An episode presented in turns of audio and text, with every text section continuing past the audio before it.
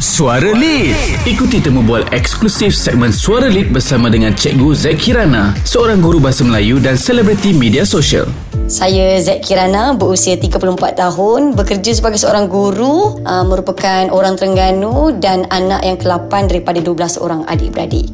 Okey, mengajar ni sebenarnya saya pada ketika itu tahun dua ribu empat belas, saya sekadar menggantikan kawan saya yang bakal bersalin masa tu. Dia minta saya gantikan dia uh, di pusat tuition. Uh, saya gantilah, kebetulan saya baru habis master masa tu, tengah duduk kat kampung je tak buat apa-apa. Jadi saya gantikan dia, tapi lama kelamaan saya perasan jiwa saya sebenarnya sebati dengan mengajar. Kebetulan pula majikan saya sangat suka saya mengajar. Jadi tahun depannya tu uh, saya perbaharui lah saya punya macam kontrak lah pada ketika itu. Dan Alhamdulillah sampai sekarang dah masuk tahun yang ke lapan saya mengajar. Saya sangat sukalah karier ni, Alhamdulillah.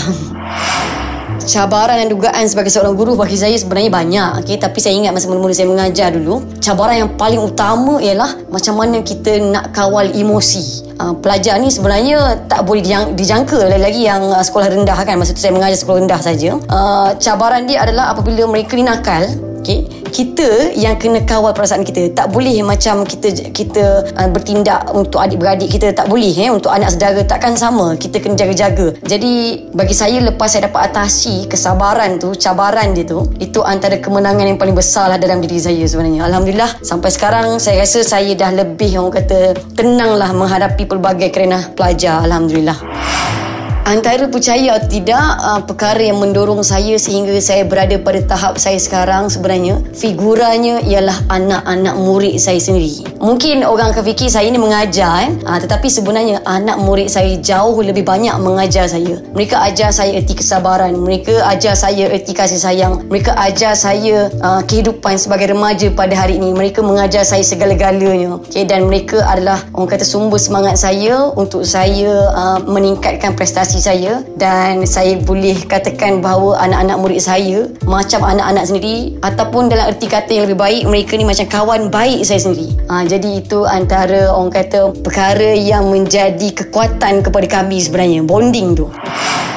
Jujurnya, pandemik covid sembilan belas ini sebenarnya memberikan saya seribu satu hikmah, nikmat yang susah saya nak cerita macam mana. Kenapa saya kata macam tu? Kalau dulu saya mengajar di pusat tuition sekitar Lembah Kelang sahaja, tetapi pada hari ini kami dah buat pembelajaran secara dalam talian. Jadi pelajar semakin bertambah, okay, jadi ilmu saya semakin berkembang, aa, dan para pelajar itulah yang menghiasi hari saya sekarang ni, eh. Ibaratnya kalau tak mengajar dalam talian tu rasa macam rasa macam kekok pula, eh. Tetapi cabaran pada mula-mula dulu saya ingat, saya jenis orang yang tak bawa balik kerja tau, okay? Saya jenis yang rumah adalah untuk berehat lah bagi saya, eh. Tetapi saya terpaksa biasakan diri sebab memang jiwa saya jiwa mengajar kan. Jadi masa sebulan pertama tu rasa mengeluh, rasa macam tak happy sebab tak dapat jumpa berdepan. Tetapi orang kata Allah bisa tegal biasa. Lama-lama uh, dah terbiasa, dan saya rasa ini juga adalah satu cara yang mengajar kita untuk jadi lebih kreatif. uh, Kreatif dari segi apa? Dari segi penyampaian, okay? Dan Alhamdulillah ilmu saya diterima dengan sangat-sangat baik.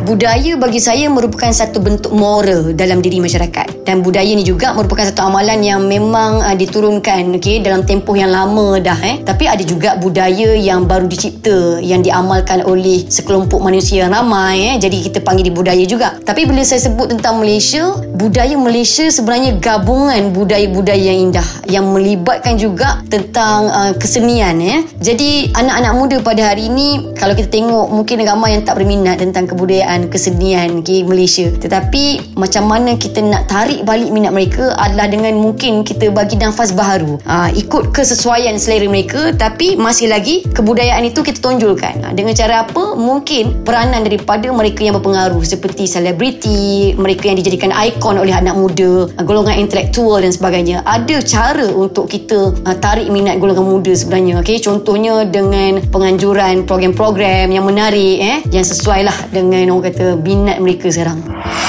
Bahasa dan budaya ni sebenarnya sangat penting untuk dijaga, kerana bahasa dan budaya melambangkan bangsa kita. Jadi memang golongan belia kena jaga bahasa, tutur kata tu kena jaga, dan budaya kita tunjukkan yang baik-baik saja. Okay, kenapa? Macam saya, saya sendiri hati saya akan tercalar kalau orang luar bercakap buruk-buruk tentang bangsa saya sendiri ataupun negara saya sendiri, memang tersalah. Jadi kita kena jaga bahasa dan budaya kita supaya kita sentiasa dipandang tinggi oleh orang luar, nampak yang kita ni mempunyai jati diri yang sangat-sangat kuat. Okay? Jadi betul, bahasa dan budaya sangat-sangat penting sebab itulah yang melambangkan kekuatan kita dan hebatnya nenek moyang kita dulu.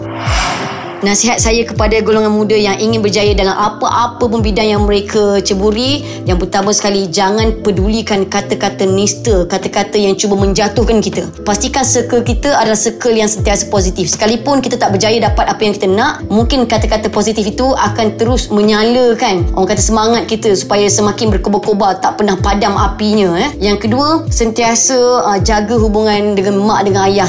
Okay? Pastikan berkat mereka ni sentiasa bersama dengan kita. Okay? Dan yang ketiga, jangan pernah putus asa. Kalau jatuh, bangkit semula. Takkan ada orang lain yang boleh angkat kita selain kita sendiri. Okay? Jadi kita adalah ubat kepada kita sendiri juga. eh? ha, Itulah nasihat saya.